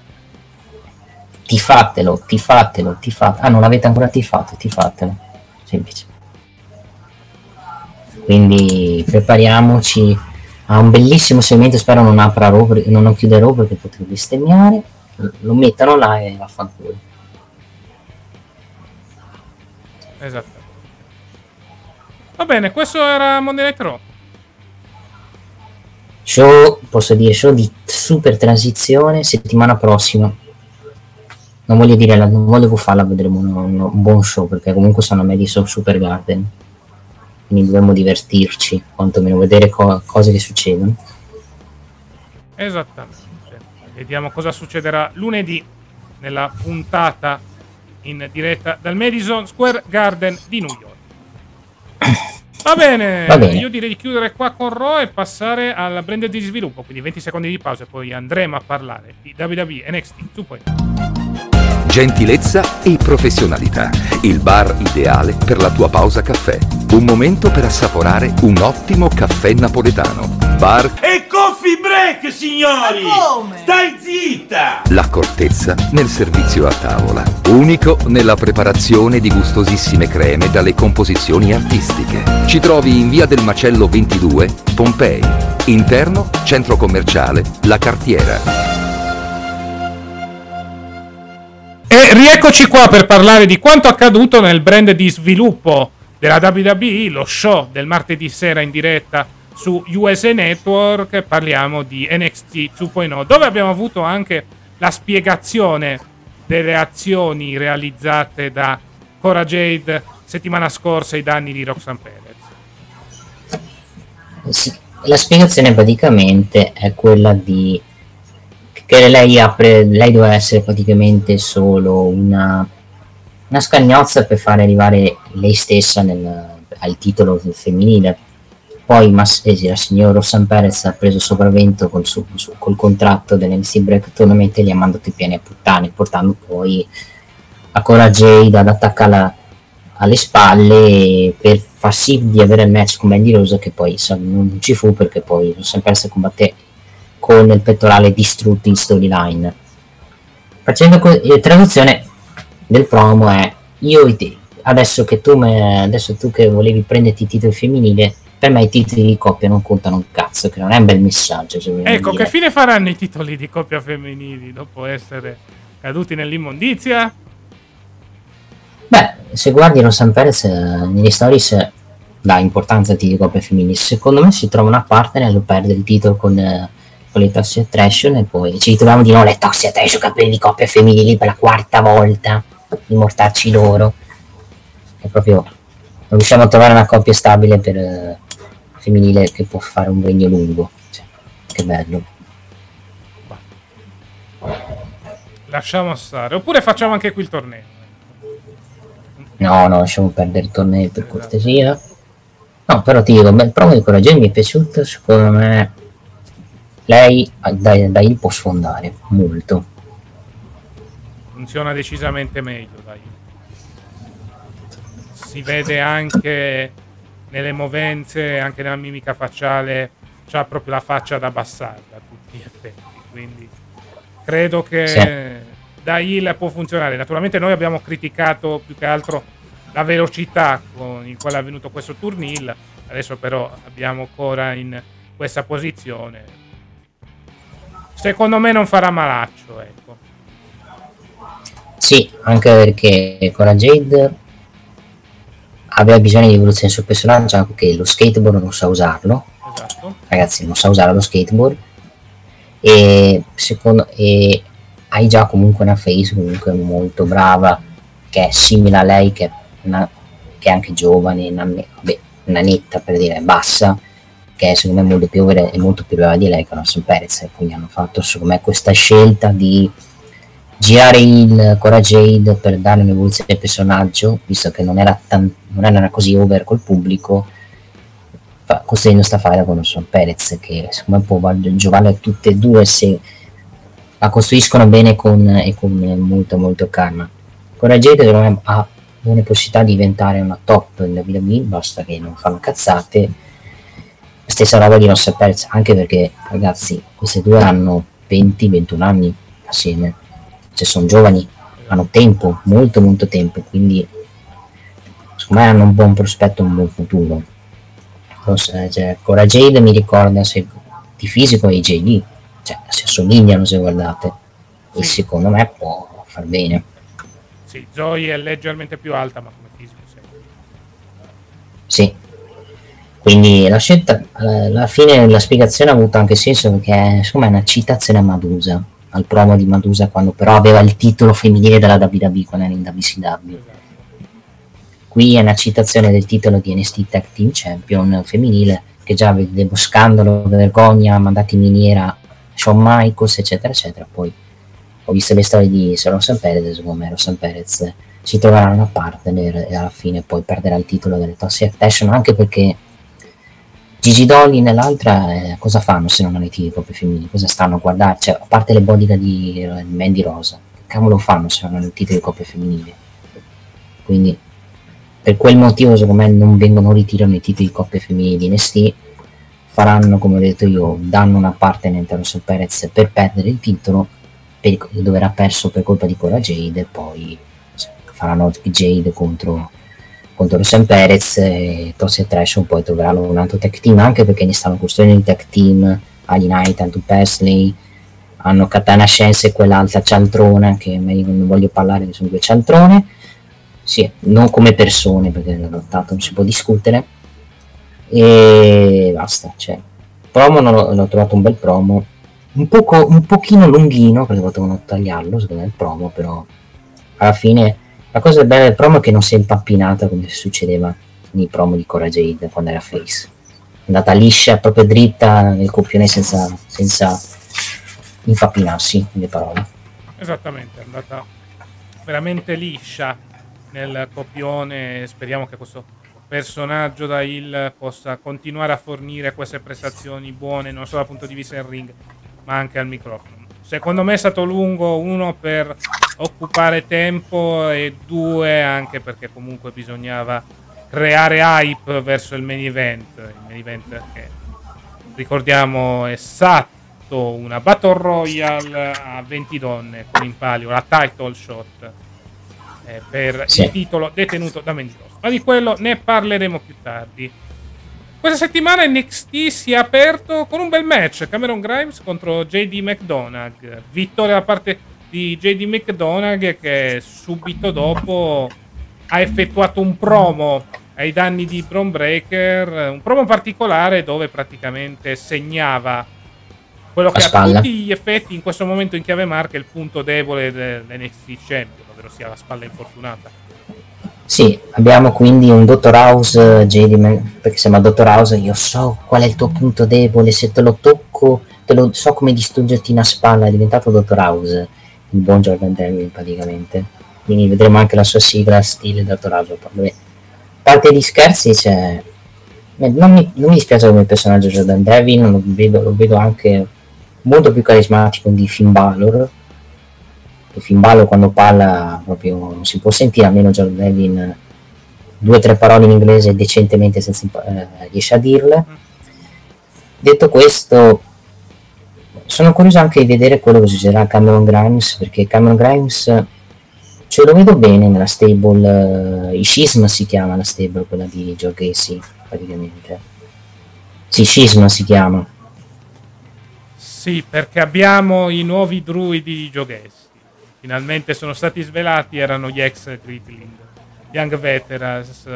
Ecco, quello pelato con la nuova gimmick mi fa abbastanza impressione. Sì, quello sì. E attenzione ragazzi perché ne vedremo altri di membri perché hanno promesso Giochisi che ce ne saranno altri. E non escludo che Cameron Grimes sia uno di questi perché è palesemente un Cameron Grimes frustrato che è stanco di perdere e, e ha bisogno di riflettere. Secondo me Giochisi con la sua cura lo porterà a tornare alle vittorie. Okay. Poi non so cosa farebbe Quaremo Gramsen, se poi va contro Giochesi, cioè rischia di perdere, secondo me. Sì, più che altro devi trovargli qualcosa da fare. Credo che unirlo alla Sable di Giochesi può essere. Alla fine fai sì, quello che dovevi fare in precedenza. Come si chiamava quel resto che hanno licenziato? Doveva entrare a Sable. Uh, Ah, ah, Holland? No, non era Holland, era un, no, altro. Non Holland, l'altro, perché c'era un altro okay, talmente anon- era, era, talmente anonimo che non me lo ricordo. Era, era andato pure in fight con Sion Queen, tipo. Aspetta, porca puttana. Fammi controllare. Posso dire, è talmente anonimo quello lì che mi sono già dimenticato. infatti so controllare. Perché poi era andato tipo in fight con Sion Queen, tipo, stavano provando la fede. Comunque, Master P is on elite, leggendo le notizie perché si è Eli fatto demolere dai... Sì. Vabbè, non Dai, mi viene in mente il nome, però c'è... l'idea era quella, nel senso un wrestler che sta perdendo molto e che giustamente viene manipolato da Giughesi. Sì, assolutamente sì. Eh, diciamo che... Sì. Quantomeno con Cameron Grice hai molte più speranze che con quello che volevi, diciamo, puntarci e poi l'hai licenziato perché l'hai considerato comunque non indispensabile per lo show. Esatto. È Draco Anthony adesso. Draco Anthony, esatto. Me lo ricordavo perché tipo hanno fatto tutta la storia e poi era stato licenziato assieme a Holland. Sì, Holland che ricordiamo sta per aprire una bella stable di AW, bellissima con Altra stable di Jobber, bene. Sì, a Rampage, voglio ricordarti, hanno promosso dai vari. Coming soon dai vari, che bello. Il jobber di Cruiserweight, vabbè, lasciamo perdere. Sarà la fine di Tony Nese, credo sarà nella sua stessa storia. Sì, a prenderla con un rapper, no? Vabbè, lasciamo perdere, andiamo avanti. E a proposito di rapper, ne parleremo quando andremo a trattare Rampage. Parliamo di Sion Queen che settimana prossima affronterà Apollo. Vediamo cosa succederà. Sì, può essere un buon match. Speriamo faccia miracolo. Poi lo uso con Sion Queen, perché ripeto, lo trovo abbastanza anonimo. Qualcuno dei piani alti voleva promuovere me roster. Voi siete pazzi, avrebbe da dire. No? Esattamente. Poi Roderick Strong contro Demon Camp. Vittoria da parte di Roderick Strong. Ma a un certo punto dal Titantron appare Tony eh, D assieme ai suoi scagnozzi e attaccano i Creed Brothers. Quindi al momento potrebbe esserci una storyline riguardante i, tit- i titoli di coppia, esattamente tra eh, i Creed Brothers eh, e gli scagnozzi di Tony D'Angelo. Sì, sai che sento puzza di torneo di Strong settimana prossima che li farà perdere per come stanno promuovendo con, adesso sono tornati uniti con, e con Tony D'Angelo dice cosa volete affrontarvi affrontarci che siete siete sempre in disaccordo su tutto. Io sento puzza quello di Strong eh, gliela butta in culo a tutti e tre e si allea contro Tony D'Angelo, nel senso che probabile giri il per come lo stanno promuovendo, poi magari vincono. Anche per, fare, per dare anche una giustificazione per fare il, lega, l'es legato contro i due del, il, contro la Diamond Mine, ovvero Creed Brothers anche perché sarebbe un, te- un match molto bello esatto. Stai costruendo qualcosa di interessante per quanto riguarda la divisione di coppia. Hai mille opzioni specialmente con questo coinvolgimento della famiglia di Tony D'Angelo vediamo cosa succederà nelle prossime settimane. Match per uh, i titoli NXT UK, Briggs e Jensen difendono le loro cinture dalla statua dei Pretty Deadly e riescono a mantenere i titoli, battendo gli ex campioni di coppia. Sufficiente, niente di che come match. Match da settimanale. Sì. Diciamo che me l'aspettavo il mantenimento, anche perché hanno appena vinto i titoli di coppia anche perché non credo facciano cambi di titoli di coppia UK agli sti normali, lo faranno direttamente nei tapings in Inghilterra, secondo me. Esattamente. Anche perché comunque sono stati presi come campioni di transizione, hanno finito questa faida con i Pretty Dead. Sicuramente perderanno i titoli in uno dei prossimi show, in uno dei prossimi taping di NXT. Tanto sto vedendo di Battista rete 4, è meglio che mi giro dall'altra parte. Va bene, passiamo a Wesley che ha praticamente due avversari, ossia Grayson Waller e Triquin. Guarda, stanno costruendo su me Wesley contro Carmen Luis, perché è palese che stanno costruendo l'underdog che viene distratto, che classico underdog che praticamente ha tanti, tanti nemici, che alla fine poi si troverà delle alleati che poi porteranno lui a sfidare Carmelo Ace. Settimana prossima non so, io temo che perda di nuovo Wesley perché sento puzza di interferenza di Tricky Williams che vorrà farlo perdere. Poi non so, però vincerà. Poi magari vincerà perché magari Tricky Williams sbaglia di interferenza, possono anche fare questo. Esatto. Poi vabbè, eh, vedendo anche un promo che è avvenuto più tardi, Wesley potrebbe essere nel giro del titolo nordamericano comunque ne hanno parlato all'interno del loro segmento sia Trick Williams che Carmelo Hayes. Sì, assolutamente sì. Magari fanno match più da uomini per, se ci saranno special, perché al momento non abbiamo notizie di special di NST ad agosto.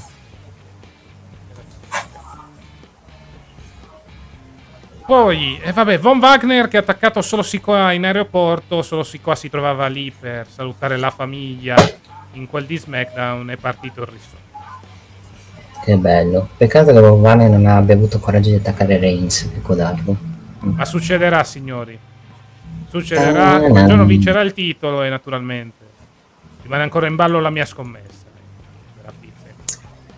No, la, vince, la vincerai tu perché insomma lo licenziano fra Ma vediamo, tutto può essere. Al momento è ancora lì, quindi vediamo. Vabbè, dateli MVP come manager, magari mi sciavi il culo. Esatto. Almeno più bravo di Homos, Banner, quello si può dire. Lasciamo stare. Sì. Molto probabilmente, come abbiamo già detto prima, durante eh, la recensione di Raw, Homos MVP potrebbero andare per i titoli Sì. Match di Axiom, il matematico Luciador, perché comunque è una maschera, anche se lui è di tutt'altra nazione. Axiom contro Dante Chen, vittoria da parte di Axiom.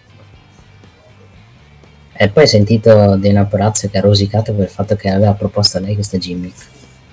Sì, aveva promosso la gimmick eh, della lottatrice che usa la matematica per vincere i match, famosa storyline eh, della virtuosa. Non ne hanno fatto niente. Diciamo che sia lei che Chelsea Green hanno protestato. Vabbè, lasciamo. Diciamo. Ecco, buonanotte. Sono ecco il mio cane. Esatto. Qua. No, diciamo che la gimmick adatta per Scott Steiner. La... Ah no, la matematica ci mette una vita. Scott Steiner. Beh, un segmento lo potrebbero fare, visto che comunque Bron Breaker è il campione NXT. Quindi tutto può essere. Sì, Bron Breaker fu un main roster. Lo ripeto, secondo me il main roster sfonda. E fu così che viene licenziato. Sentite. Segmento con Giovanni Vinci e soprattutto segmento che potrebbe portare ad una faida contro la Chase U. Ma addirittura sono andati col Flixbus addirittura in Inghilterra. Che tristezza. Vabbè, è, un- è una stable comedy, ci sta. Hanno fatto anche pubblicità a Flixbus. Non sapevo ci fosse anche in America Flixbus. evidentemente. Le vie dell'Inghilterra e dell'America sono infinite. Stare. Eh. No, non vedo, ve- non vedo l'ora di sto match, proprio una bellezza. Se poi vince Giovanni Vinci può andare bene tutto. Poi, vabbè, promo di per me lo Ace e Trick Williams di cui abbiamo parlato prima. Non dicono niente di che, a parte qualche riferimento a Wesley. Ormai sono costanti in promo dal parrucchiere. Esatto. È proprio- sono la parrucchiera, sono i, pettego- i spettegules di Carmelo X, proprio te. Senza signorini però di mezzo. Esatto. Poi vabbè abbiamo promo di Mandy che cerca di pushare tra virgolette il main event. Si passa a parlare anche dei match di settimana prossima, perché settimana prossima avremo Apollo Crews contro Xion Queen, la famiglia di Tony D'Angelo contro la Diamond Mine al gran completo, quindi sarà un 8-man tag team match, e poi Grayson Waller contro West. C'è una stella. Beh, andiamo avanti. E vabbè, diciamo che sarà un bello uscito. Settimana Esatto. prossima dove avremo una svolta. Avremo il ripeto i tornei di Roddy Strong. E passiamo al main event. Pensavamo tutti avrebbe vinto Nikita Lions, così da finalmente fare il suo benedettissimo cambio di titolo. E invece no, non ci siamo ricordati di Joy Stark che ha fatto il suo ritorno dopo parecchi mesi out a causa di un brutto infortunio. Joy Stark che ha vinto eh, la Battle Royale e adesso è la number one contender per il titolo femminile detenuto da Mandy Rose. Posso dire che è scelta giusta anche perché su me Nikita Lions è ancora molto acerba sul ring. Esatto. Sarebbe una bella storia, c'è lei che torna dall'infortunio al crociato, che vince il titolo. Bah, non lo so, non lo so, anche perché poi l'altra sua amica è sparita. Si parla di, parla di lei che vuole andarsene via, poi è stata smentita, adesso vediamo se io riuscirai, adesso anche col cambio di dirigenza, poi riuscirai a molte più speranze nel mio roster rispetto a quando c'era Vince, quindi tutto può cambiare. Esatto, vediamo. Certo è che hanno deciso di puntare su un nome quantomeno di garanzia per quanto riguarda NXT come Zoe Stark. Vediamo se eh, vincerà il titolo. Come hai detto te, con la storia della Stark eh, ci sarebbe eh, tutto il cambio di titolo. Vediamo. cioè, ci potrebbe stare. Se non dovesse essere così, naturalmente sarà il turno di Nikita Lyons. Ma per il momento, Zoe Stark è la number one contender. Va bene, eh, io ho detto tutto in NXT, un buon show, come una buona puntata. Battle Royale non mi ha fatto impazzire. Abbiamo avuto sorpresa di Zoe Stark. Settimana prossima speriamo avere anche qualche luce di qualche special live event, anche perché ad agosto la WWE non ha pay per view, quindi qualcosa dovranno annunciare. Quindi bisogna riempire con qualcosa. Eh, assolutamente sì. Va bene, chiudiamo la parentesi riguardante NXT e adesso 20 secondi di pausa e andremo a parlare della federazione del CEO più longevo al momento, però ci stiamo dimenticando di Impact Wrestling e WE, ma vabbè, lasciamo perdere. Vabbè, non esistono per lui. Stiamo parlando dell'All Elite Wrestling con i, suoi show Dynamite e Rampage. Ragazzi, venite da Maiello! Oh. C'è tutte le marche! Châtelet, Microcar, Idacar, Aixa, Meta, una vasta gamma di usato, i ricambi, carrozzeria, ricambi. Che altro volete? Maiello suona pure la chitarra, mamma mia ragazzi! Una vasta gamma di usato ragazzi! E rieccoci qua! Iniziamo a parlare dell'All Elite Wrestling. Iniziamo a parlare di Dynamite.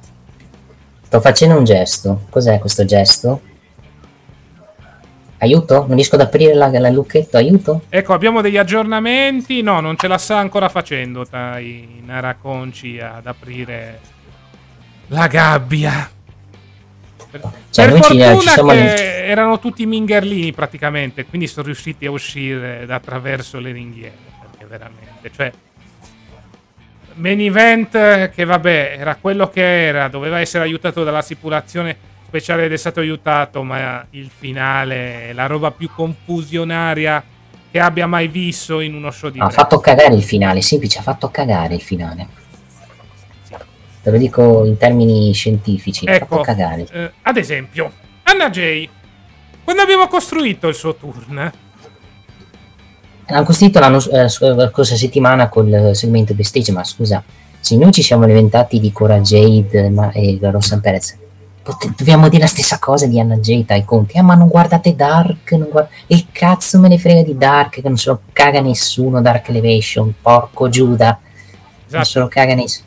e poi Anna Quindi- Jay, fino a prova contraria, in un'altra stella. Vabbè, lascia Diciamo per se tanto quella stable qualcuno, per qualche genio dell'IDA è morta quella stable, va bene. No, ok. più che altro fanno i minchioni in Being the Elite con Eggman Page. Per il resto, sta Sable non si fa vedere da sé.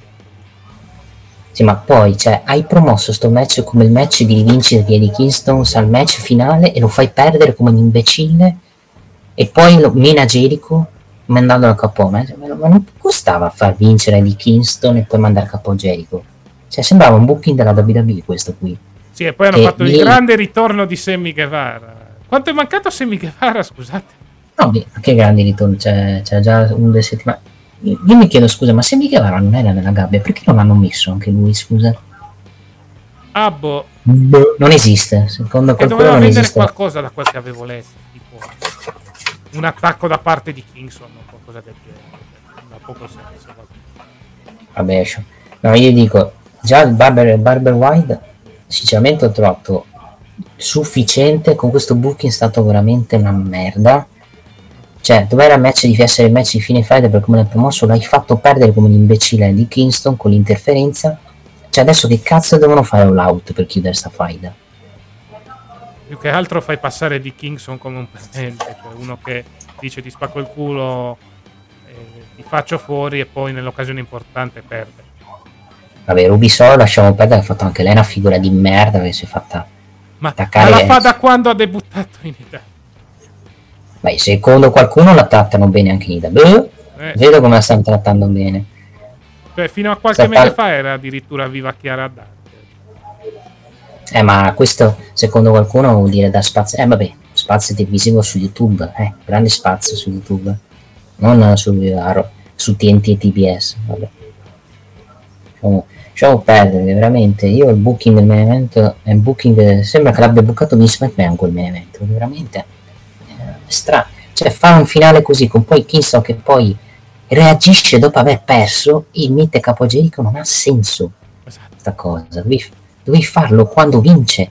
Per chiudere sta benedetta fight e adesso devo vedere altri quanti, altre 4 settimane perché cos'è all out tipo il 4 settembre. Quindi cioè basta ho visto troppo sto match basta. Cioè, infatti è stato molto discusso questo main event sui forum. E l'unico che l'ha difeso è meglio che non lo cito perché non ha meglio. È uno GB sappiamo chi è GB che lavora a tutto il wrestling lasciamo perdere GB JB come Juventus Io non Lo scrivo qua su- riguardo a quel personaggio, ci ho già eh, litigato, mi basta avanti. io qua nella chat privata Eh, Vabbè, l'ho già capito a cosa ti che, che adesso si è beccato pure i, i non- i non- cos'è? si è beccato il premio per vedersi il PPV della Ring of Honor grazie a cazzo non se lo caga nessuno ma un disco Sì, tra l'altro hanno un botto di match eh, nel kick-off, stavo leggendo. Con Quattro. match quattro match. Esatto. cioè ma come fanno a coprire quattro match scusa in un'ora? Beh, li fanno durare poco cioè non, non- non- non- non vedo altro. Ma poi, poi cos'è, cos'è successo a Dynamite perché io a parte main event è stato uno show niente di che sinceramente No, vabbè, andiamo a leggere un attimo con ordine. Vabbè, abbiamo avuto Brody King contro Darby Allin. Vittoria da parte di Brody King. complimenti a Darby Allin che ha perso di nuovo complimenti Esatto. Tra l'altro, Pulito. sa, eh, c'è, c'è pure il Black Miss su Sing, quindi vediamo Sing Hill. Dai, sì, facciamo tornare l'NWO con Sting. No, speriamo di no. Ah, credo sia improbabile. E, e soprattutto abbiamo in mezzo a tutta questa situazione anche il buon Miro. Dai, facciamolo entrare anche lui nella stable, visto che manca tanta gente nella stable dell'House of Black. Che... No- non credo, cioè più che altro potrebbero fare la storyline anche molto divertente di Black rappresenta l'oscuro, Miro rappresenta la luce, rappresenta la forza del Signore. Ma speriamo perché Miro Hill, alleato di Malek Black, basta. Cioè, no, eviterei, sinceramente. Non avrebbe eviterei. secondo me nemmeno senso. È vero anche che è stato là a guardare mentre menavano Sting Darby Allin. Vabbè, lasciamo Vabbè, perdere. perché Miro, a Miro non gliene può fregare di meno in tutta la situazione. Vorrebbe il titolo lì, cos'è il titolo atlantico, che sta difendendo in giro per il mondo. Sì, è che anche quello potevamo discutere, dato che il titolo non atlantico l'hai fatto vedere solo nei PPV poi ha iniziato a farlo, non farlo più vedere negli show, ma farlo vedere nei, nei- nei live event. Vabbè, qui si può anche discutere.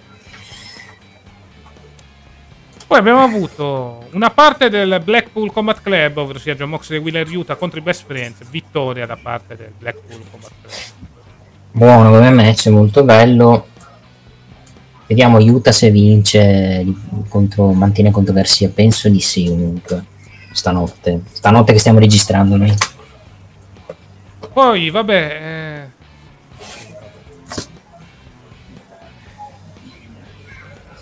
l'Angle che doveva celebrare i nuovi campioni di coppia, messo in ombra dall'arrivo e dallo scontro tra Kevin Gates, Mark Serling e Tony Nese. Servito solo per, eh, per fare questo rissone con questo rapper. Dove questo rapper ha menato Tony Nese, poi, se la- poi Sterling si è beccato una tortata in faccia. Ridi, ridi, fa ridere, fa ridere questa cosa. Fa ridere. No, non fa ridere infatti. eh. Fate zitti, silenzio, andiamo avanti. Poi, eh, a proposito di altre robe, il eh, nuovo turn di Luciasaurus.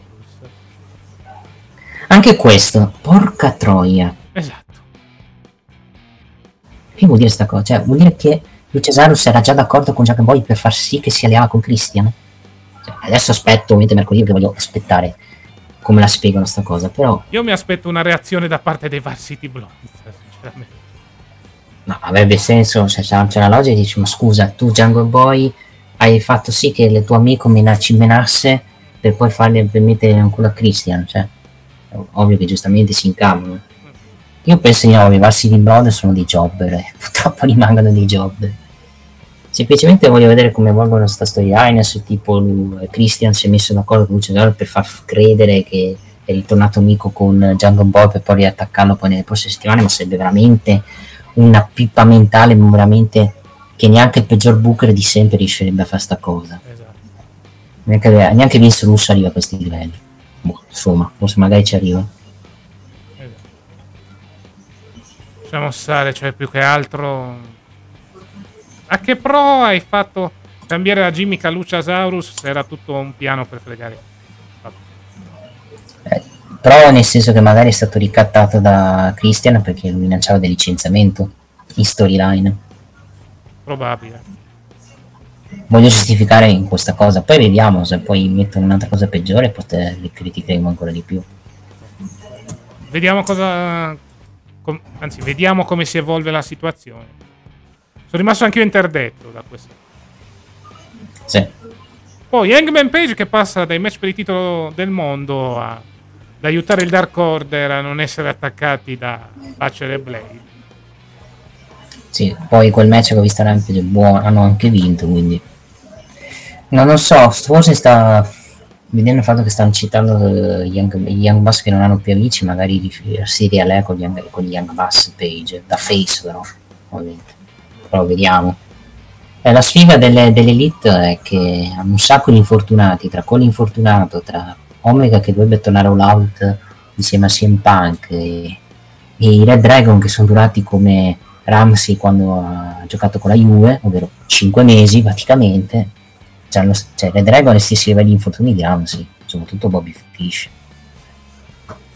Esattamente. Vediamo un po' come si evolverà la situazione. Questi infortuni sicuramente non stanno facendo bene a Leida. Si trova con diversi wrestler che prima erano in main eventing, adesso galleggiano praticamente nel mid carding barra low mid carding. Sì.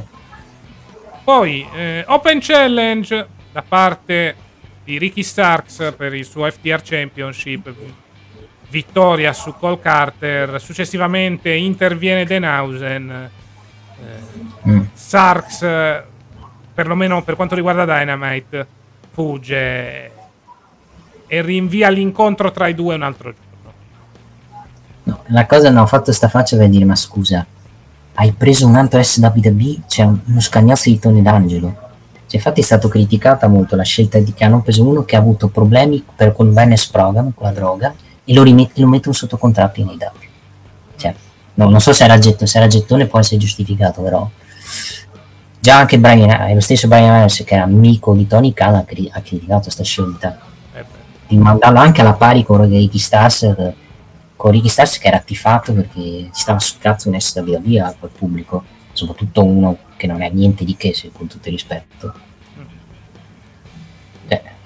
scelta molto discutibile perché io dico Tony Khan sta facendo sta esagerando nel prendere gli SWB secondo me esatto, sta rischiando limitarsi. di fare, tra virgolette, la fine della WCW. Prendeva ogni ex WWE sulla piazza. Sappiamo poi i risultati. ma finché c'hai i soldi quello ne frega un cazzo l'importante è Finché promuovere i rubinetti il padre, tradurrei. Eh, vado a dire ai tifosi del Fulham che lo apprezzano tantissimo. Tony. Ogni- un anno in B, un anno in A, un anno in B, un anno in A. Ok, questo è un bel progetto del Fulham. Poi gli FTR, bel promo da parte loro. Hardwood ha addirittura raccontato la storia di sua figlia, nata con una malformazione cardiaca, che solo grazie alla sua voglia di vivere è stata sconfitta nel giro di qualche anno. E se quella bambina è stata così coraggiosa, allora suo padre non può fare diversamente. Ed è quello che farà sabato per quanto riguarda Death Before Dishonor, evento dove gli FTR difenderanno i titoli di coppia Ring of Honor dall'assalto dei Briscoes. Sì, Poi vabbè, Jay Little che promette nuovamente di vincere il titolo della Ring of Honor ma viene interrotto da Christopher Daniels. Cosa volevi dire Nick, scusa? solo peccato che non possono comparire i Briscos perché pare che abbiano un problema con TBS che non li possono vedere per certe dichiarazioni che hanno fatto in passato. Eh, mi sa che quello è il problema, e quello è il motivo per cui non vedremo mai Briscoe, una federazione importante. Li vedremo nell'ottica tipo MLW, Impact, ma e WWE la vedo tutta. Anche se l'AW in passato ha ospitato gente del calibro di Nick Gage, quindi potevano anche mostrarli quantomeno per un'apparizione. Sì, adesso quello che so hanno firmato con la lingua buona, i Briscos. Sì, Quindi- appariranno lì praticamente, da quando non arriverà il contratto televisivo. Sì. Eh, Jay Lethal che promette nuovamente di vincere il titolo televisivo, ma viene interrotto da Christopher Daniels. Sul match passato, diciamo che Gelita questi problemi si sono già affrontati. Mi spiace vedere Daniels sacrificato, però ormai è una certa età, ragazzi. Ormai è vecchio. Esatto, serve comunque per queste collaborazioni con Ring of Honor e New Japan. Poi tag team match Jade Cargill e Kiera Hogan. Jade Cargill che lottava in casa vince il suo match contro Atina e Willow Knight. Inutile, posso dire inutile come match. Posso dire che sta tarantella di andare avanti di Jade Cargill ha questa nuova aliata, il Grey. Cioè, qualcosa porterà magari Jade Cargill verrà a girare l'anno face perché questo stick less eh, Malcolm Beam secondo me sarà quello che porterà a buttare fuori Jade Cargill dal, dal suo team quindi a girare face Jade Cargill perché sento magari sta puzza magari più avanti lo faranno per la, la streak Però già i primi semini li stanno mettendo. Anche il fatto che settimana scorsa avessero inserito nella Sable come sostituta di Red Velvet eh, Sky Blue la dice lunga. vediamo vediamo anche perché poi Hathaway ha trovato un altro alleato che è il, il Mario come cazzo si chiama Lee Mariotti eh sì perché ha gi- no sì perché ho visto Rampage ha girato il Lee Mariotti Ah, capito.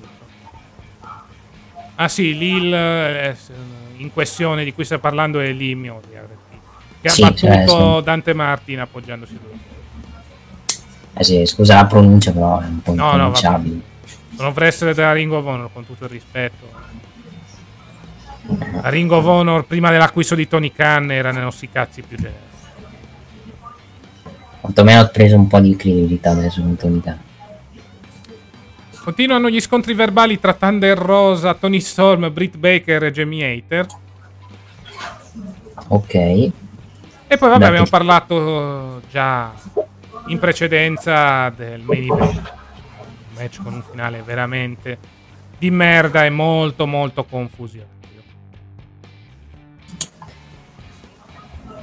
Sì, ho già detto tutto, non c'è nient'altro da dire, cioè, è inutile arrabbiarsi. Esatto. Questo era Dynamite. Ripeto, show un buon niente di che, un evento molto discutibile. Non fiducia. Vabbè, per Rampage possiamo parlare anche velocemente. Eh, abbiamo avuto Rampage contro The Butcher and the Blade, naturalmente affiancato da John Silver. È stato un match di coppia, vittoria da parte dei Face. Poi, eh, vabbè, Daniel Garcia che parla del brutto incidente che ha avuto qualche anno fa e che lo ha costretto a stare sulla sedia a rotelle per sei mesi e dell'aiuto che ha ricevuto dalla madre in questo periodo. Poi Claudio Cassagnoli che mette hype al match di Death Before Dishonor valido per il titolo mondiale della Ring of Honor, match che sarà tra lo stesso Cassagnoli e Jonathan Grisham, poi vabbè Wardlow che aspetta il suo prossimo avversario per il titolo TNT, Lee Moriarty come abbiamo detto in precedenza eh, sconfigge Dante Martin per roll up appoggiandosi ad una corda facendo arrabbiare anche Matt Seidel, poi Britt Baker e Jamie Hater che battono due jobber, una vignetta che mostra l'imminente arrivo eh, di Daivari. Ringraziamo anche il cane di Nick che è intervenuto per questa parte. Eh, ragazzi, c'è gente. E poi Eh, la rap battle, ecco. Non ho parole. Rap Battle dico molto bene, molto bene Rap Battle. Sì, il rap Quello battle posso- normalissimo. Ha intrattenuto il pubblico alla rete. E infine il main event, Jay Lethal che sconfigge Christopher. Questo è tutto per quanto riguarda Rampage. Sinceramente, show normale da parte del La Bishop norma. dell'All Elite. Va bene, io direi di chiudere qui con l'All Elite Wrestling. 20 secondi di pausa e andiamo a parlare dello show, del primo show dopo il ritiro di Vince McMahon. Parliamo di WWE Friday Night SmackDown. Ridere! Bello, bello! WineLivery.com Vini, birre, drink a casa tua subito, consegna in 30 minuti alla temperatura ideale direttamente dal produttore, così risparmi. WineLivery.com Rieccoci qua per parlare di quanto accaduto nel primo show della nuova era a tutti gli effetti. Il primo show dopo l'annuncio del ritiro di Vince McMahon. Parliamo di eh, WWE Friday Night SmackDown. Eh, Friday Night SmackDown che si è aperto con eh, Stephanie McMahon, la nuova co-CEO della federazione di Sanford, eh, che ha praticamente annunciato a tutti gli effetti il ritiro eh, di Vince McMahon eh, e soprattutto ha fatto partire dei cori cringissimi all'indirizzo di Vince. Addirittura thank you Vince, lasciamo stare, però vabbè. Segmento che eh, ci stava tutto per annunciare questo passaggio di consegna anche al pubblico che eh, guarda da casa e non segue particolarmente le vicende della federazione di Sanford su internet.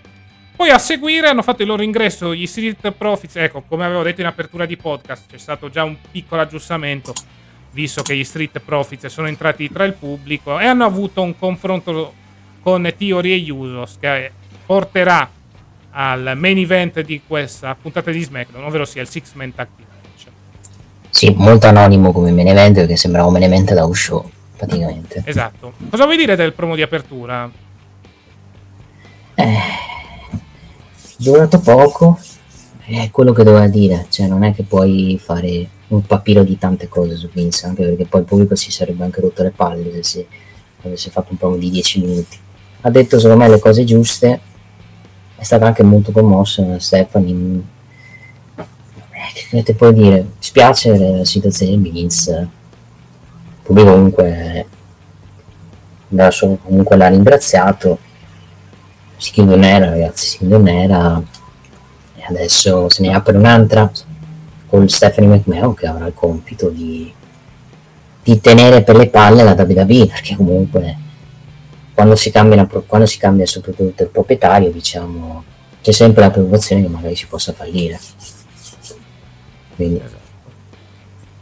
Poi, vabbè, primo match della serata, Nakamura contro Ludwig Kaiser, vittoria a sorpresa da parte di Ludwig Kaiser, grazie all'interferenza di Gunther, un Kaiser che rispetto alla contesa precedente ha avuto più offensiva, ma nonostante ciò nel post match non ha evitato la punizione da parte del suo capo.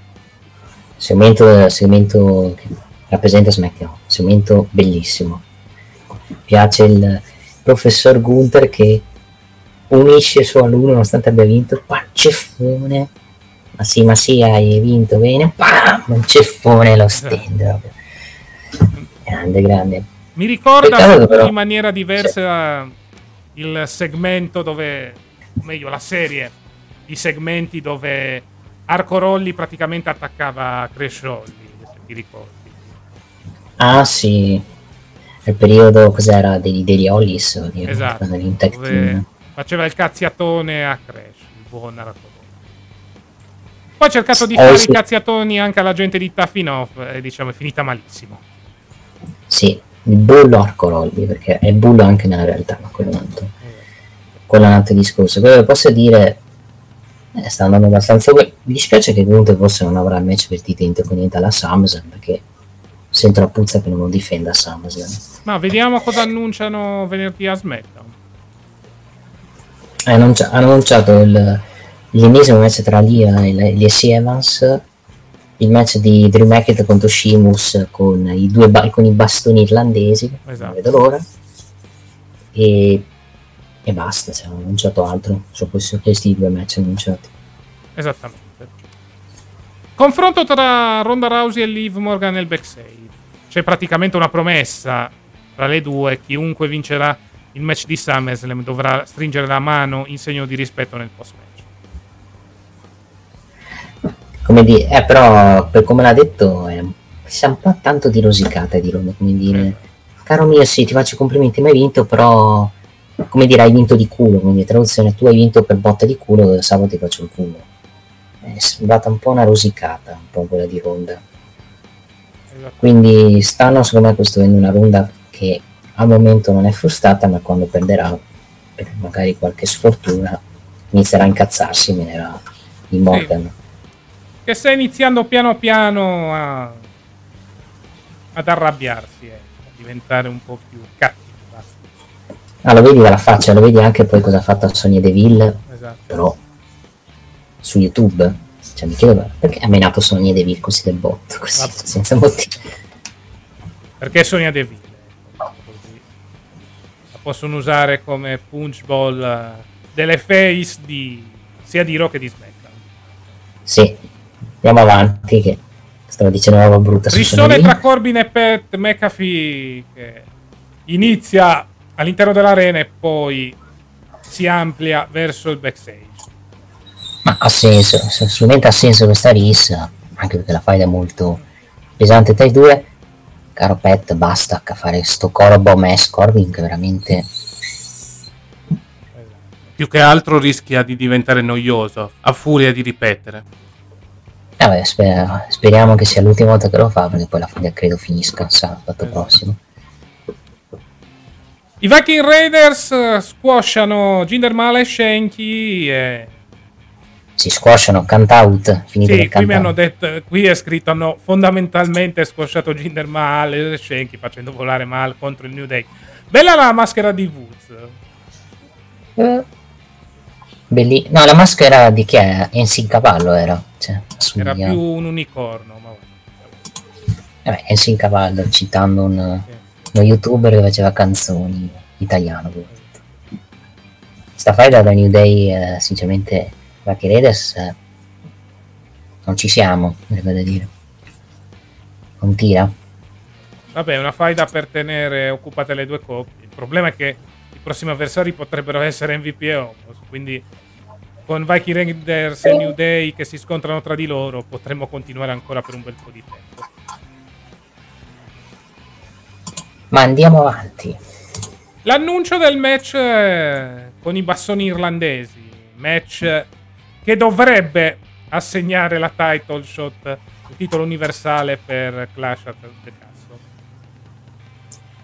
match secondo me può essere molto bello il match eh, però è stato molto cringe che quella- ha usato la spada per spaccare il bastone oh ha spaccato il mio bastone cosa? com'è possibile? Cioè, sinceramente toglietegli la spada a perché sta diventando un po' ridicolo McIntyre con la spada eh ma adesso che un Vin- adesso quando andrà via Vince magari gliela tolgono lo rendono un pochetto serio secondo me fino a Crash Castle glielo tengono poi Sì. Per continuare quanto sarà- questa storia. Sì. Poi Reigns glielo metterà in quel po'. No, ovviamente mi dissocio. A proposito di gente che la prende in quel posto, Sonia Deville che viene battuta da Raquel Rodriguez. Vabbè, se viene a, va lamentarsi con Adam Pierce della sua gestione di- dello show, ovvio che poi ti vieni, vieni fregata. Ma soprattutto vogliamo parlare di un nuovo team di Raquel Rodriguez, molto stere- stereotipata, diciamo, molto Ma va? razzista. Ma va. No, no, no, no, no, no, no, no. O fanno tutte cagare i nuovi team che mettono i nuovi. Tra l'altro non hanno una sola nota di cantato. Cioè non c'è nessuno che canta quelle canzoni. Ma, de- ma soprattutto, adesso, adesso se vogliamo fare ridere, dai, mettiamogli anche Lucia su party come manager di Raquel Rodriguez, abbiamo fatto proprio... Ci sono i. Notarios. Eh, ma, ma Raquel Rodriguez li aveva rifiutati quando Vabbè. si erano proposti. Sai quanto passa la continuity della WWE, specialmente su segmenti di questo genere? Comunque toglietegli il sorriso a Raquel Rodriguez perché, non- perché deve ridere ogni volta. Eh, mi ha menato.